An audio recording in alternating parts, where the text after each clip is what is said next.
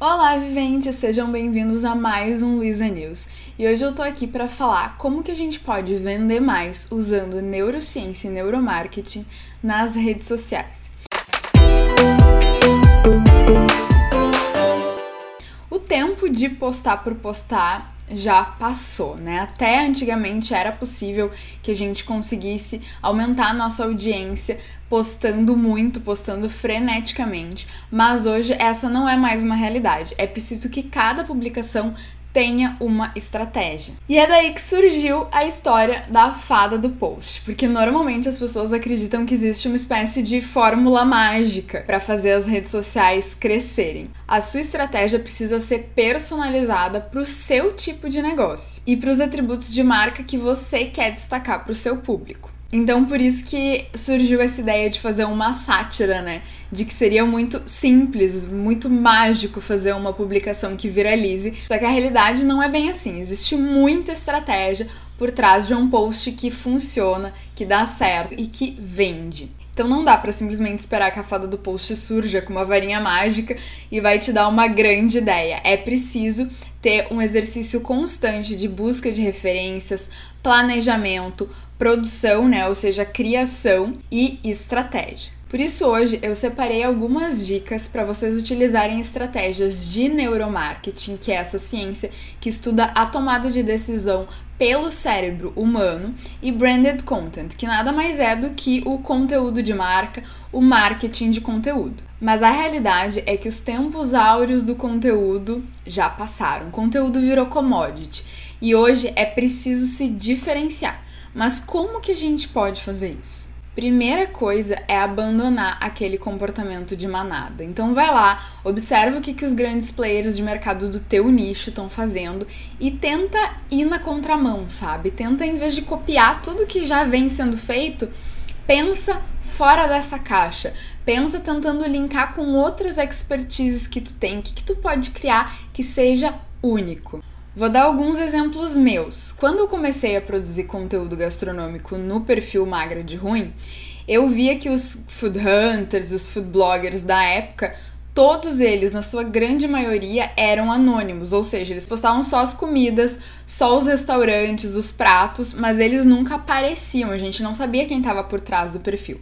E eu olhei para aquilo e pensei, vou fazer diferente. As pessoas vão saber quem é a magra de ruim. E foi assim que eu comecei, mostrando a minha carinha ali nos stories, conversando com a minha audiência, e isso gerou muita fidelização, porque as pessoas sabiam quem eu era. Então isso era mais um atributo para construir a minha credibilidade enquanto marca. Quando eu ia num restaurante, eu mostrava a minha expressão facial provando, né, aquele prato, que é muito mais forte do que qualquer palavra, qualquer legenda, qualquer foto que eu pudesse trazer. No meu outro perfil, o Luísa Ramires, eu também faço esse comportamento de contra o que tá todo mundo fazendo. Então, enquanto os perfis que falam de marketing costumam postar freneticamente e sem um grande embasamento teórico, no sentido de que eles trazem a dica, mas sem trazer a explicação, sem trazer a base científica daquilo, eu já tenho um comportamento mais de slow content, que a gente chama que vem da mesma vertente do slow food, do slow fashion, que preza a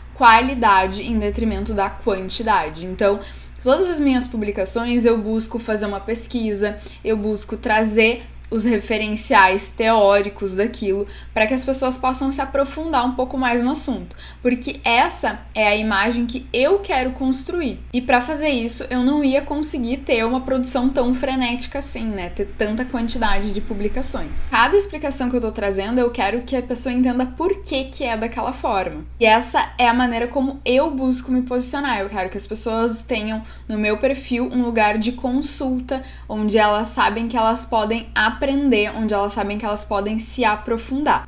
Por isso é importante a gente definir um nicho e entender de que maneira a gente quer ser visto pelo nosso público dentro daquele nicho, né? Como que a gente pode se diferenciar de tudo que todo mundo já está fazendo? Para construir uma base de audiência forte, que a gente chama hoje de comunidade, é importante a gente ter canais de conexão com essa audiência, ou seja, pontos em comum, pontos que as pessoas podem olhar e pensar: nossa, essa pessoa é semelhante a mim, ou essa marca me representa, é semelhante ao que eu vivencio. Temas que aproximem vocês.